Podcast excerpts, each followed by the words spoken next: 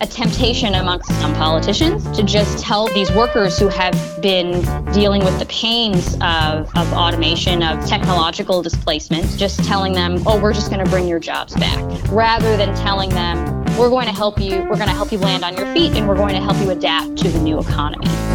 And now, The Good Fight with Yascha Mounk. Welcome to the podcast that searches for the ideas, policies, and strategies that can beat authoritarian populists like Donald Trump over the next four years and the next 40. Listen, I, I just want to start with a simple warning today. Around the 100 day mark, there were all of these pieces concluding that Trump is no longer a danger, that after the first 15, 20 chaotic days, he'd been reined in by professionals, he had moderated, he had toned down his language, he hadn't actually gone on a full scale attack against American institutions yet. Well, and then he fired James Comey, the director of the FBI. It emerged that he had been trying to obstruct his work all along. We found out all of these different worrying pieces at that moment. And so, all I want to say is that four years are very long, and that we shouldn't jump to conclusions. What we know is that we have a president with deeply authoritarian instincts who is slowly spreading the poison of his ideas and his actions through the system. There's some good signs about how we're resisting him, about how American institutions are resisting him. But let's not let every period of 30 days or 50 days of calm make us jump to the conclusion that all of those people who were warning about its dangers were exaggerating all along.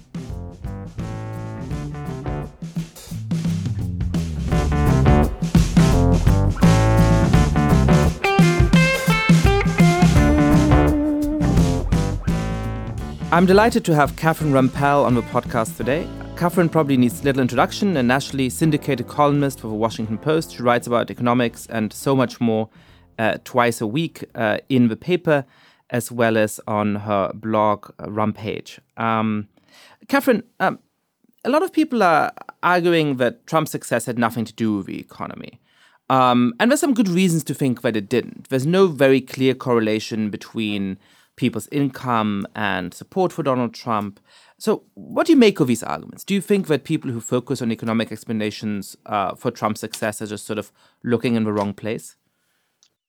I, I think that the question has often been framed as is Trump's ascendance due to dissatisfaction with the economy or racism or, or something approximating right, right. racism? And I think that that's a false dichotomy basically. There actually is a lot of data to suggest that um, economic um, economic growth has stagnated, uh, incomes have stagnated, and that may lead people to be more um, open, at the very least, to racial animus, if that makes sense. So, if you look at, for example, productivity growth, and, and productivity is basically just a measure of how much stuff we can produce given a, a particular set of inputs, uh, both labor and capital. There was a, a, nice burst of productivity growth in the late 90s, early 2000s, and then it dropped pretty dramatically around 2005 or so. And that's part of the reason why incomes have stagnated, um, uh, median incomes in, in particular and those kinds of trends um, have, I think, led lots of Americans to say, well, who's to blame? Right. Yeah. Uh, yeah. I mean, I think there's something really interesting here, right? I mean, there's two things that I actually want to draw out in our conversation. So, one is this question about secular stagnation and whether we just live in a completely different world from the one we used to be in. I mean, the thing that I often say is that from 1935 to 1960, the living standard of the average American doubled. And from 1960 to 1985, it doubled again. And then since 1985, it's essentially been stagnant. And, and surely that means that we live in a really different world. And so one one of the things that I want to talk to you about is sort of, you know, is that just the new world we live in? Is there no way around that? And what kind of implications is that going to have?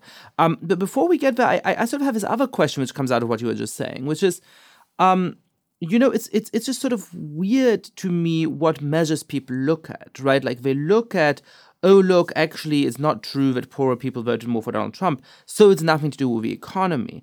But, but, but the sort of causal mechanism here seems to me to be a lot more complicated, right? So, so I haven't quite put my finger on it, but it seems like if you live in a part of a country that is not done very very well economically, if you're in the kind of industry that is much more threatened by trade and by automation, um, basically, if you have good reason to be pessimistic about the future, that might make you more open to voting for populists. And and yet, you know, analysis after analysis after analysis that I see coming out online, not from you but from many other writers, is saying, "Oh, look, you know, we've tested."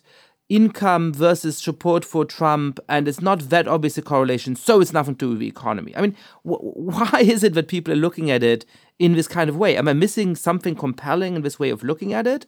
Or, or, or do you think it, it really is just a simplistic way of dealing with this issue? I think it's probably the latter. Um, and, and as you point out, there are interrelated forces at work here just because um, poor people necessarily didn't vote for Donald Trump doesn't mean that um, the voters who supported Trump are not worried about economic stagnation or not worried about their own incomes falling behind. I mean, there's the, the problem with looking at just a, a correlation between income and Trump is that, income and support for Trump, is that it leaves out whatever the counterfactual people perceive to be.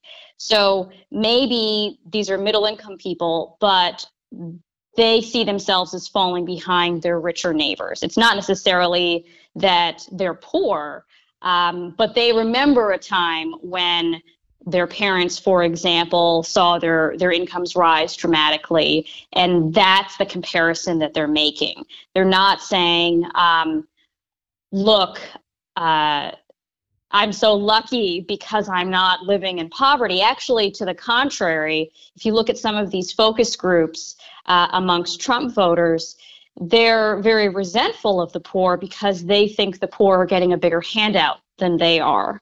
Um, and I think that's also partly driving it that they they see themselves as um, kind of just treading water, living paycheck to paycheck, or, or what what have you. They're not necessarily poor, and they feel like the government is not looking out for their needs. Like if you look at some of these focus groups that deal with health insurance, for example, you know, there's a lot of hostility towards Obamacare, um, as I'm sure you are aware, sure. Uh, amongst Trump voters. And Trump made that not the centerpiece of repealing Obamacare, not the centerpiece of his campaign, but one of his priorities. You know, he said he was going to do it, I think, on day one, um, which obviously has not happened. But then if you kind of probe further with some of these voters, as, as I have as well, you know, more anecdotally, the thing that they hate about Obamacare um, is not the not Obamacare itself, not the subsidies that they may be receiving, and many of these voters are getting subsidies to buy private insurance um, on the individual market.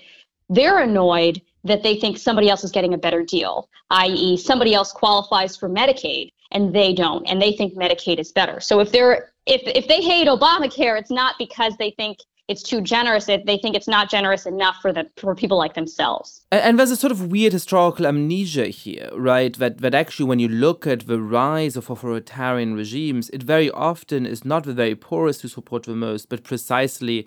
Uh, you know what used to be called the petty bourgeoisie, lower middle class people, and I think the what you're saying points to one of the reasons for that. That the people at the very bottom sort of are somewhat grateful for what the state does for them, and they don't have, you know, very strong resentment because they can't sort of look down on anybody. I mean, resentment is often, uh, you know, a, a, feeling of superiority that isn't adequately. Um, uh, socially recognized, I think. And and and so what you have of people who are lower middle class, middle class, uh, but struggling, and who've been promised that they were going to have a better life than their parents. Uh, they were promised that they, you know, that part of the American dream is not just that you have a nice house in the suburbs, but it's that, you know, from generation to generation, you have a real improvement in the conditions of your life.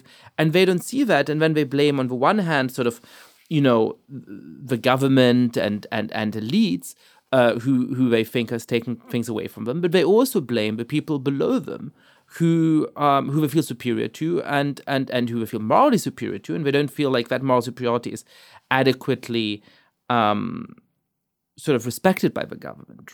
Right, that it's not reflected in policy, that, that the undeserving poor, there's been a lot of research about this, as I'm sure you know, the undeserving, the undeserving poor who are lazy layabouts are siphoning off their tax dollars. Um, so, so, so I have a question. If this is, you know, political scientists have a story about the stability of democracy that basically says, you know, once you've had democratic norms take hold in a certain kind of way, once you've had a couple of turnovers of government for free and fair elections, and once you live in an affluent society, um, democracy is safe. So, you know, once you're above about $15,000 GDP per capita, you're fine. I've always had the worry, or had the worry for a couple of years, um, that this overlooks the degree to which all of those wealthy societies that we've seen empirically be stable, and there is striking evidence there that they are stable, um, have also experienced a real improvement in their living standards in recent memory. And that actually, you know, what people need in order to feel that the political system delivers for them may not just be that they have an objectively decent life or they have a decent standard of living, but it may be that they feel that life keeps getting better. Um, and, and, and so I, I, I guess my first question to you is um, which of those do you find more plausible? Do you think that support for for democracy as a regime form and and and an unwillingness to vote for sort of extreme candidates like Donald Trump is driven just by being reasonably affluent, or is it driven by this feeling of forward momentum? Um, and then we can talk about what that means today if we really do have secular stagnation. I think it's both. Uh, if you look at the survey data, I think it was Leslie McCall who had done some research on this. Uh, uh, you may know um, about attitudes towards inequality, for example. People don't seem to care that much about rising inequality if they themselves have their living standards rising. So as long as I'm getting a little more money, I don't care if Bill Gates or Mark Zuckerberg or whoever is getting um, an order of magnitude richer. But if I myself see my living standards stagnating or even falling, I become much more resentful of the fact that other people um, are doing better. I become more hostile toward the idea of inequality and potentially toward the rich and the system that I believe, um, you know, helps them succeed and not myself. So that kind of data, um, you know, while is, is is not definitive to answer your question, does suggest that people might be more responsive um, toward a, like a more populist message, uh, an anti-elite message, if they themselves are just treading water as opposed to um, as opposed to, to moving ahead. Uh, r- whether it's uh, in a, relative to themselves or, or relative to their peers. So that you know that does suggest that what matters um, is not only an absolute level of living standards, but the movement in living standards, both for yourself and, and for your children, presumably. And so, you know, I'm I'm not uh, an economist, and and and I'm really sort of. Uh, uh, not not as expert in this as you are. I mean, what do you see as the lay of the land in in in thinking about economics at the moment? About whether we are entering the sort of period of secular stagnation. Because it seems to me that one of the reasons uh, why inequality has risen is, I mean, the global economy and different kinds of technologies. But I think sort of one basic political mechanism behind that is that it's much easier, it goes both ways. As you were saying, um, people become more resentful of inequality if their own living standards are stagnating. But it's also true that the rich are much more willing to support a political system that redistributes a lot if the overall pie is growing so rapidly that they can keep growing their pie while also ensuring that ordinary people keep growing their pie. And once the overall growth of the economy slows, those distributive battles become so much more vicious and so much more difficult. And, and, and I think it, it leads political and especially financial elites to sort of leverage their advantage even more in order to make sure that they capture most of the financial gains in the economy. And that's something we've seen over the last 10 years. So, so, so, so I want to sort of get a sense from you of, you know, we've seen the stagnation in, in productivity levels. Um, we've seen slowing economic growth. How worried do we have to be about this? Is it just that this sort of 300 year period in human history where we've had incredibly rapid economic growth was an aberration and will now go go back to much slower growth rates that we saw before the industrial revolution and and and we need to figure out how liberal democracy can survive in this fundamentally changed economic world. Um, or, or are we seeing a, a brief blip of 20 or 30 years in which perhaps you know we, we've had a lot of disruption because of technology and we haven't quite figured out how to leverage all of that for real productivity gains yet? Um, and actually uh, we're, we're we're on the precipice of, of of more economic growth.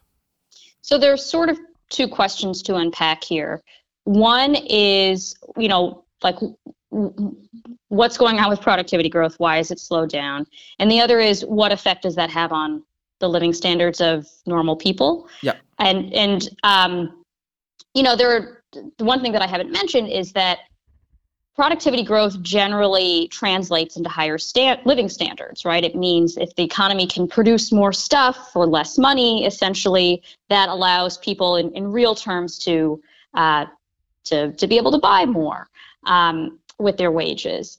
Of course, the productivity gains have not only slowed, but also the share of those gains that are going to the middle class has um, has declined. So there's been sort of this decoupling of what happens to productivity and what happens to wages. Uh, that started maybe in the late 70s, I believe, like around 1979. So that so that basically it used to be that every time companies got a little more efficient uh, just to oversimplify companies got a little more efficient. Those efficiency gains the, the you know the additional profits that they were able to accrue were um, distributed to the workers. And you've seen this decoupling so that such that um, as the economy got more efficient uh, as we became more productive those gains were not translated one for one basically to workers. So you not only have the fact that productivity has slowed, but even within those gains, as you know, the the, the distribution of the, of the the shrinking gains basically has gone more towards the rich and and and less towards uh, the the middle class. And there's there are big debates with uh, amongst economists about both of these questions. Why is there a productivity slowdown on the one hand, and also why, even within our productivity gains, are fewer of them being given to workers. Um, so, so let's kind of tackle them separately. Yeah, that's really helpful. Okay, so on the question of why has there been a productivity slowdown, we don't we don't know. Um, there's kind of two camps at this point. There's the um, there's nothing left to invent anymore right. kind of camp. I mean, I'm oversimplifying, but basically the idea is that we we had the computer age, um, and uh, allegedly that started, I think, in the late 70s.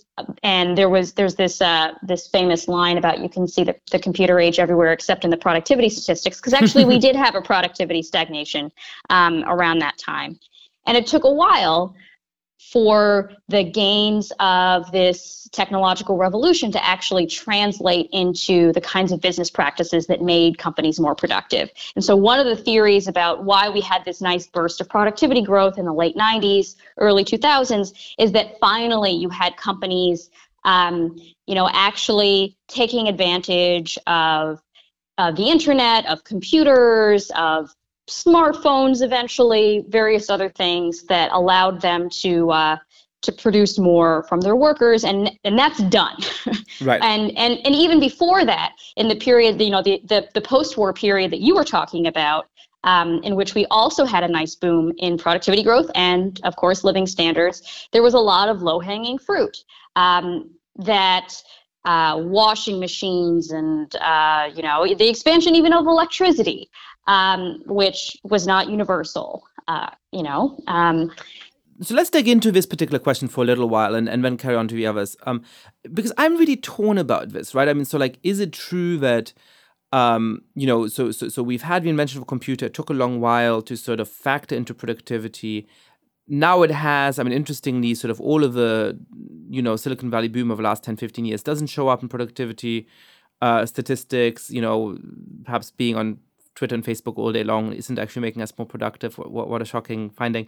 Um, but but but you know, this basic underlying question, right? Of of is are all of the big inventions that make us more productive already there? I find that so difficult to get my head around because on the one side, it's true that you know what's going to be on the scale of bringing electricity to a town what's going to be on the scale of you know even inventing penicillin and the kind of effect that had on uh, on, on on on on you know life expectation.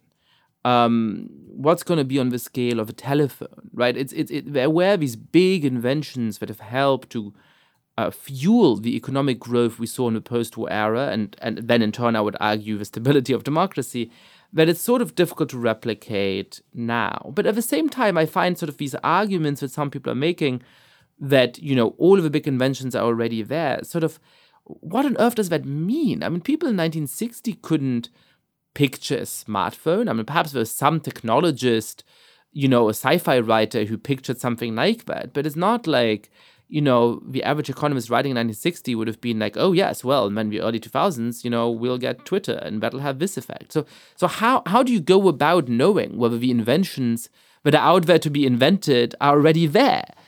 Right, you don't. Um, you know, you don't know by definition something that hasn't been invented it's it's you don't know that it exists or it, it's it's on the cusp of coming. And actually, there are some promising technologies. I don't know if they're going to be on, on quite on the scale of the advent of electricity, the just you know the dispersion of electricity and the industrial revolution and all of that kind of jazz.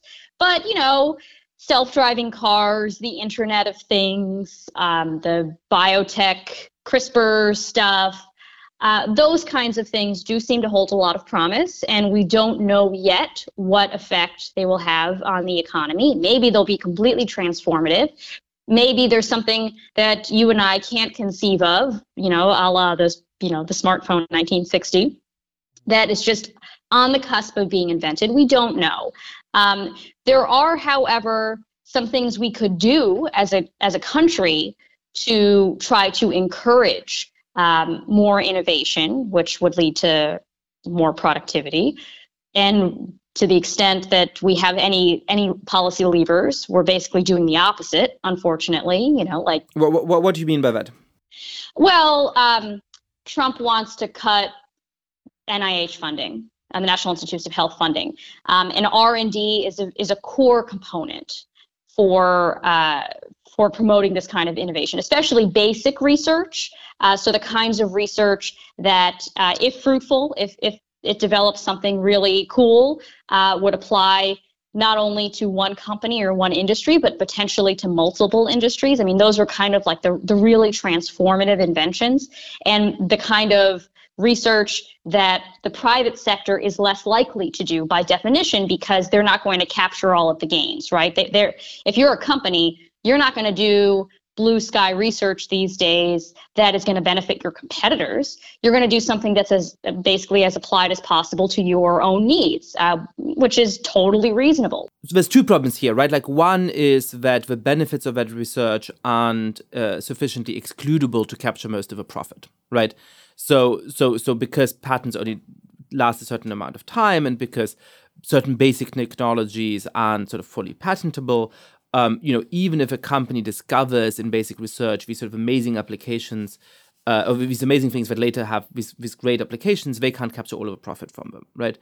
Um, and the other point is probably that actually there's very few companies who can spend that kind of money. That you know you have to do basic research into a thousand really capital intensive things, um, and only one of them will wind up having huge economic uh, benefits. And so there just aren't any private companies around that have the kind of patient capital to invent, invest in all of those things because who knows, perhaps 50 years from now, it means there will be the biggest company in the world. But that's just not how private companies work. Is that right?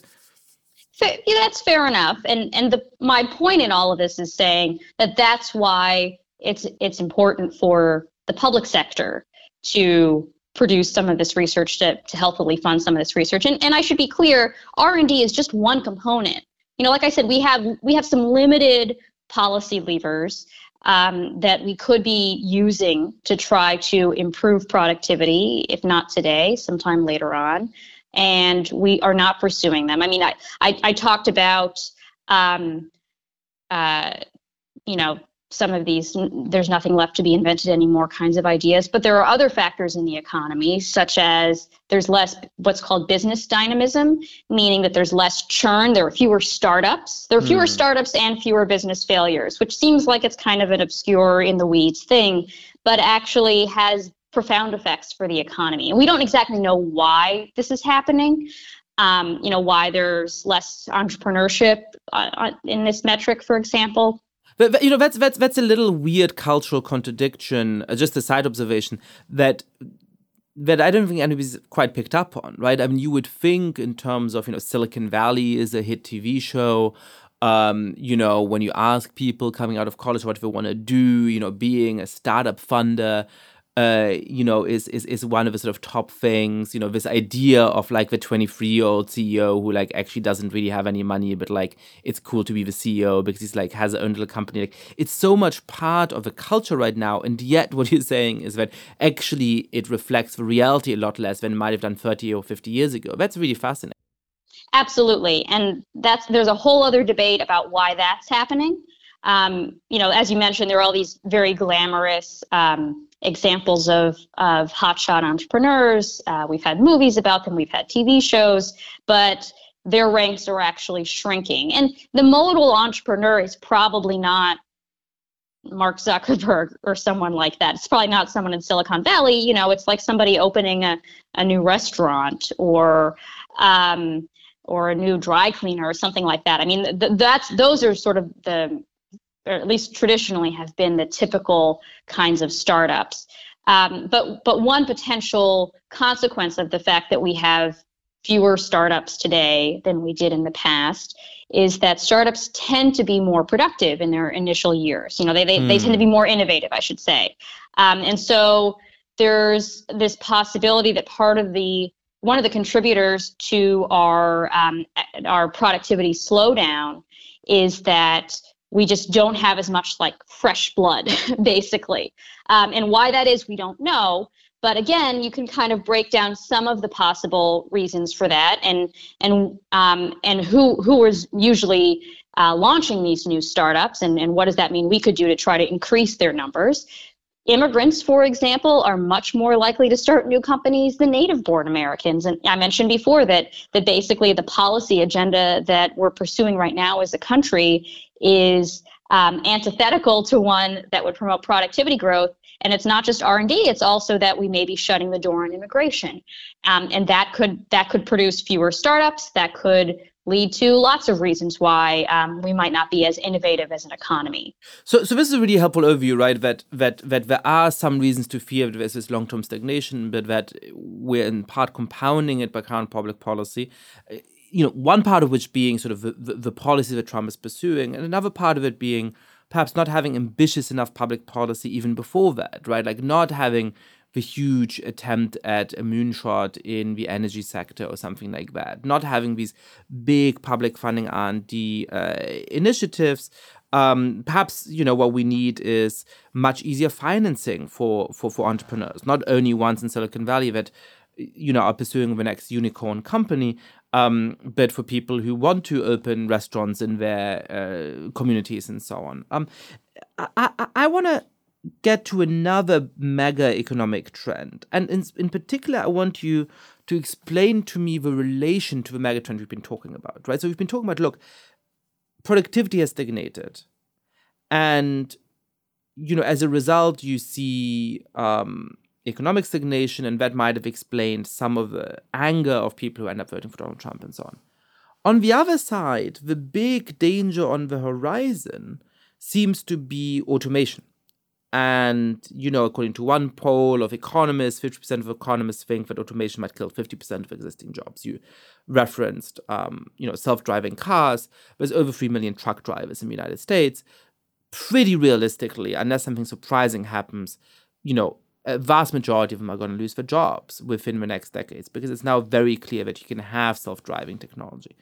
Um, how do these things fit together? I mean, surely the the whole fear about automation is that it's such a rapid increase in in productivity that you no longer need humans to be involved in it. And and and once you have all of those smart robots and and so on, productivity rises hugely. Our ability to produce stuff rises, but our ability to to distribute meaningful work and distribute the fruits of that work falls, right? Like, isn't that worry about automation? And how does that go together with a worry about stagnating productivity? I never understand how these two debates fit in with each other, if that makes sense. Uh, yes, uh, that's a, a totally reasonable question. So, a lot of the jobs that have been displaced by automation, um, you know, kind of happened a while ago. like if we're talking about declines in manufacturing, for manufacturing employment, for example, um, we're producing more as a country um, in the manufacturing sector, so our output is greater, but we have less employment. That's another way of saying the um, the manufacturing sector has gotten more productive. Uh, so, so in some sectors, um, we have seen a lot of people displaced by quote unquote robots or, or other kinds of technology. A lot of that happened, though, a while ago. And actually, um, there's some research to suggest that the recession accelerated, the Great Recession accelerated some of this, that basically firms had adopted uh, a lot of these technologies, but they were kind of, you know, whether it's, um, uh, you know, online scheduling or or whatever kinds of things a receptionist or a secretary might do but they, but it, these kinds of technologies were coexisting alongside the increasingly um, uh, obsoleting human labor hmm. and that the hmm. great recession had kind of a quote unquote cleansing effect which is a really cruel way of, of putting it i guess but the idea being that firms finally had enough pressure on them to say, okay, we're going to cut the kinds of workers that we no longer need anymore because they have been displaced by technology. And so, and, and, and, so that's, and that's a general trend, right? That actually, I mean, that's that's a consistent finding in economics that pe- that companies don't tend to fire people when the work is no longer needed. They tend to fire people when A, the work is no longer needed, and B, they have to cut costs because they're in a recession. And so you tend to get sort of bunched moments of firing. Yes. Well, if you look at the data, I mean, there are lots of layoffs during sessions. That's one of the the key indicators, the most well felt, uh, most salient indicators of a recession, there's lots of layoffs. And who's going to get laid off? The people who are least productive. And when times are good, when profit margins are fat, you can kind of afford to have people who you, whose skills you don't need as much. But when you have a recession, um, not only is there uh, more pressure on you to cut costs, but also you have an excuse in a way right. to to cut workers who maybe you feel as as the boss you feel are no longer uh, are no longer necessary which feels awful to the workers themselves um, but but it's that's how it works right? You have this churn. And actually if you look at the productivity numbers we had a huge increase in productivity in 2010 huh. which would be a, a year after um, the, the the recession officially ended but you know not not as much as it was felt in the labor markets anyway. And part of the reason why maybe we saw that big increase in productivity is that um, firms basically cut the fat. I mean, it doesn't feel like you're you're the fat when you're in that job, but that's how it works. So the so firms got rid of their their less productive workers, um, and as a result, became more productive on a whole on the whole. But that said, I mean, a lot of these people were cut over the years more slowly as well. Um, and it just became, I think, I think it kind of came to a head more recently. So historically, um, this question of robots taking our jobs has uh, has been top of mind periodically, like I don't know. It, se- it seems it seems to be very cyclical. That there's this fear that there's no longer going to be a need for human labor, um, and we're all going to be displaced by robots and and whatever else. And and there's a panic about it periodically, and you can see it kind of in science fiction, and even I think going back to Aristotle. You know, there there are theories about this. Um, and as I said, it kind of happens slowly over time, and historically when we've had new technologies that displaced workers, those technologies also created jobs as well, right? I mean, like there are lots of jobs today that you could not have imagined existing 20 or 30 years ago. Social media consultant, did that job exist, you know, 20 years ago? No. Um, but that's that's a new job that has been created by new technologies. And so there's this creative destruction at work. And, and, it also sort of shifts the structure of the economy, right? Like one of the stats that I saw recently was just striking is that there's now actually more yoga instructors than there's coal miners in this country, right? And that's not that sort of, I mean, you could have had yoga instructors 200 years ago. You just didn't have uh, the access, sort of wealth and leisure and all of those things in order to sustain all of those yoga instructors, right? So that's not that sort of the technology to have yoga instructors has now suddenly arisen. I, I want to get back for a moment to um, how automation plays into this whole overall debate. Um, because I'm still not sure how to think about the threat of automation. I mean, would automation mean that we're rapidly increasing productivity? And so then, really, uh, you know, our ability to produce all of the goods we need in society rapidly shoots up and it just becomes a problem of distribution that's politically difficult to solve? Or is productive, or, or is automation in part going to be a process that um, you know, displaces the need for human labor without necessarily increasing our ability to produce necessary goods all of that much. It, it might inch up our productivity, productivity a little bit, but not all of that much. It's all a matter of degree, right? I mean, and, and, what is being automated? What kinds of uh, jobs or processes? So, yes, automation is going to improve productivity. And the question is, uh, how are the gains of, of that productivity distributed? And are we replacing jobs um, at an adequate rate um, relative to those that are being displaced by automation? I mean, there are, there are all of these factors that, that interplay. So I talked about how in the past um, there have been these fears of of people's jobs disappearing and no, there no longer being the need for human labor. Uh, and there have always been cases where there has been painful job losses um, and people kind of never recovered. I mean, I don't know what happened to the the horse and buggy whip um, uh, class of workers, but uh, maybe some of them landed on their feet and were able to adapt into new jobs, and, and, and maybe some of them didn't. But the, the economy got more productive, and new jobs were created as old jobs fell. And there's this question of going forward, um, you know, what what's our responsibility as a society to the people who are being displaced um, in terms of keeping their living standards adequate, for example, and how can we help them adapt? So one is how do we keep them from falling into poverty, and the other is you know how do we how do we help them and their children find new ways of supporting themselves? And I, I would argue that even as we have gotten much richer as an economy, which is partly due to becoming more innovative and, and being able to produce stuff more cheaply and through trade and, and, and other factors.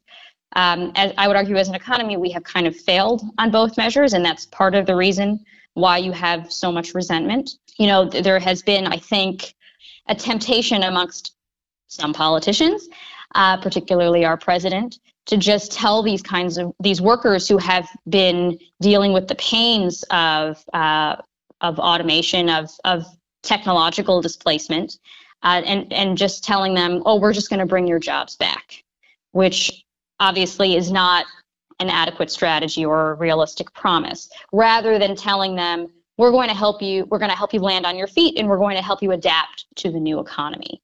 So yes we know we've gotten richer um, as a country and the way that you know the, the, the trump approach is to, to tell people well we're going to help you um, enjoy some of the fruits of those gains hmm. by just giving you your job back.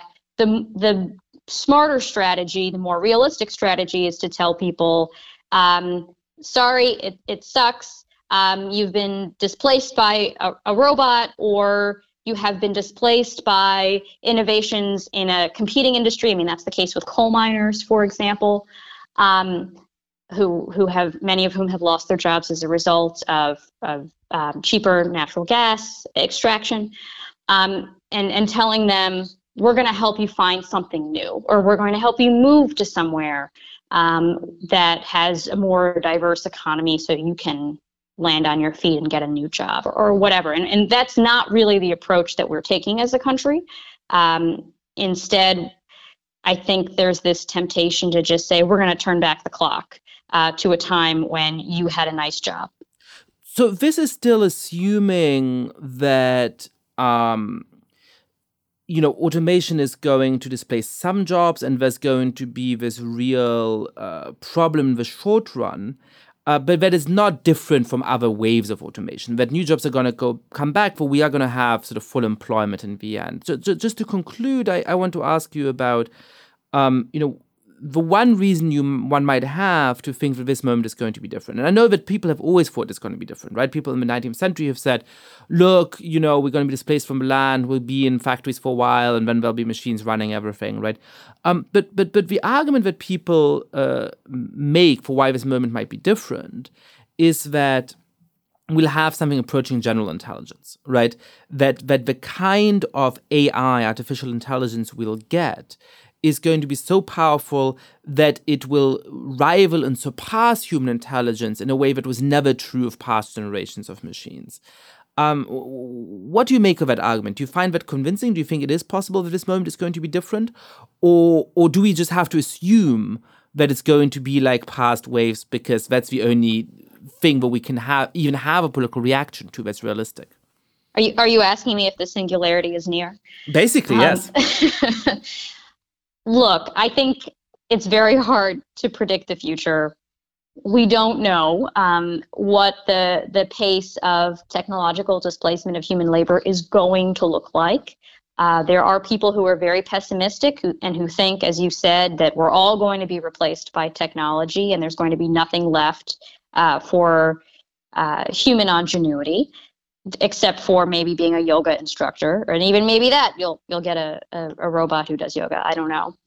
Um, there are people who are very pessimistic. I'm somewhat skeptical of that um, absolute pessimism, given that we have seen it in the past and it was proven wrong. Um, and there are lots of these episodes of people freaking out. You know, the, the Luddites, for example, they, they were people who I think they destroyed looms or or some kind of some kind of um, robot, the the, the uh, ye old equivalent of the robot that displaced their labor, um, because they thought that it was it was uncool that workers were no longer needed. So we've seen these waves in the past. Um, and so I, the, the, this deep pessimism in the past, and it has been proven wrong. So I'm, I'm skeptical that um, that it'll be that bad, that the singularity is not. Um, but that said, even if we're not all replaced by robots, uh, some people are. And we have a responsibility to help those people. And if even if we find the pace of job create new job creation does not keep up with um, with old job destruction, but it's not like complete job destruction, we still have some responsibility to help those people right. who are going through the growing pains. I, I, I also think that there's sort of like um, a, a broader argument here. I mean, for me, it's, you know, my hunch about the world, and I can't prove it, is that if 50% of jobs are just going to go away because of automation, you know, liberal democracy is gone anyway. I, I don't think that there's a way of sustaining this political system if we're going to lose half of the jobs. And so, in a way, what we should be doing, which I think you've really helped us think through today, is um, how do we deal with this moment of automation and so on if it's not that extreme? If it's going to be really disruptive, if it's going to be a real generational transition, if it will be millions of people who we need to to, to retrain or, or, or provide a decent life for, um, uh, even if they might not have a job because they're not young enough to retrain in the right way. Um, how do we manage that transition? Not on the most pessimistic assumption, because if we adopt the most pessimistic assumption, um, we're sort of screwed anyway. Right. So the question we should be thinking through as a society is how do we help the people who have been displaced? Not right. how do we think through this apocalyptic version of we're all going to lose our jobs and there's going to be nothing left for us anyway because then we can't do anything. But we can do something to help the people who are currently struggling. Um, but the the set of options that we have, of course, is not terribly satisfactory. Uh, you know, there are the universal basic income people who are advocating just cut the cut everybody a check um, and and tell them we've given up on you, basically, um, which is one approach and will help people um, restore or maintain their living standards, but of course is going to still breed a lot of resentment because if you talk to people in coal country, for example, they don't they say they don't want a handout. They say they want their jobs. I mean, a, a lot of Americans derive a strong sense of identity from the work that they do, and I think that there's more stigmatization um, of being on welfare or its equivalent here than in a lot of other developed countries. So the kinds of options we have are are limited and you know there's no magic bullet. Retraining as you mentioned is not always an option. There's no magic bullet but but i think you've really helped us think through this whole issue today um, and and i certainly come away from this conversation having a much better sense um, both of what public policy can do to address some of those and and what the nature of the challenges is. Um, so, so thank you so much for joining us uh, today catherine. Thank you for having me Thank you so much for listening to this episode of A Good Fight. Lots of listeners have been spreading the word about the show. If you too have been enjoying the podcast, please be like them. Rate the show on iTunes. Tell your friends all about it. Share it on Facebook or Twitter. Write The Good Fight in giant letters on the top of your roof. And finally, please mail suggestions for great guests, comments about the show to thegoodfight at newamerica.org.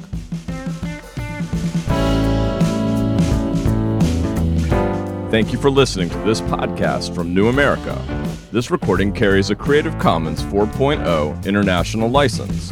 Thanks to Silent Partner for their song Chess Pieces. To learn more about New America, please visit newamerica.org.